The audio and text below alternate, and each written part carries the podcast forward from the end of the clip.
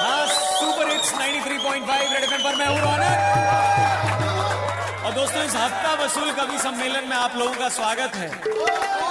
पर शुरू करने से पहले व्हाट्सएप पर अभी अभी आई एक पंक्ति आपके लिए पढ़ना चाहूँगा। लिखने वाला कहता है कि चाहे जितने भी चरणों में इलेक्शन कमीशन चुनाव करवाए चुनाव कायदे से सिर्फ़ दो ही चरण में होते हैं। पूछो कौन से? चुनाव से पहले नेता जनता के चरण में। और चुनाव के बाद जनता नेता के चरण में। अब ताली हमारे लिए नहीं ओरिजिनली एक लाइन जिसने लिखी है, उसके लिए बजाइए। पहली पंक्ति पे गौर फरमाइए कि मोदी शमशान और कब्रिस्तान की बातें मंच पे लाते हैं। और उमर खालिद के मुद्दे पर कॉलेज में सब भिड़ जाते हैं। मतलब डीयू के कॉलेज में 100 परसेंट कट ऑफ़ लाके आप लोग मारपीट कर रहे हो। इससे अच्छा हम 30 परसेंट वाले हैं। कम से कम घर पे धनिया और दही लेकर आते हैं। और एक छोटे नेताजी का गुस्सा गुजरात के गधों पे फूटा।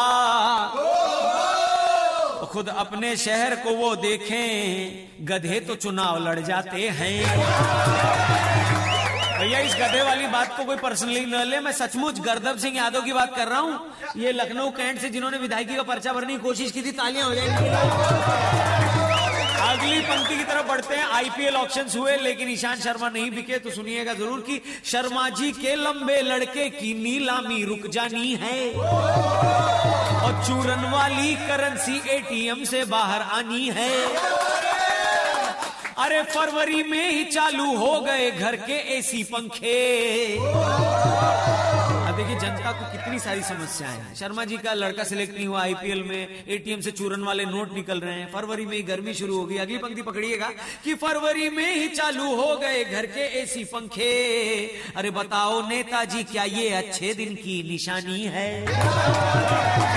अब मैं बंद करता हूँ। हमें क्या गाली है?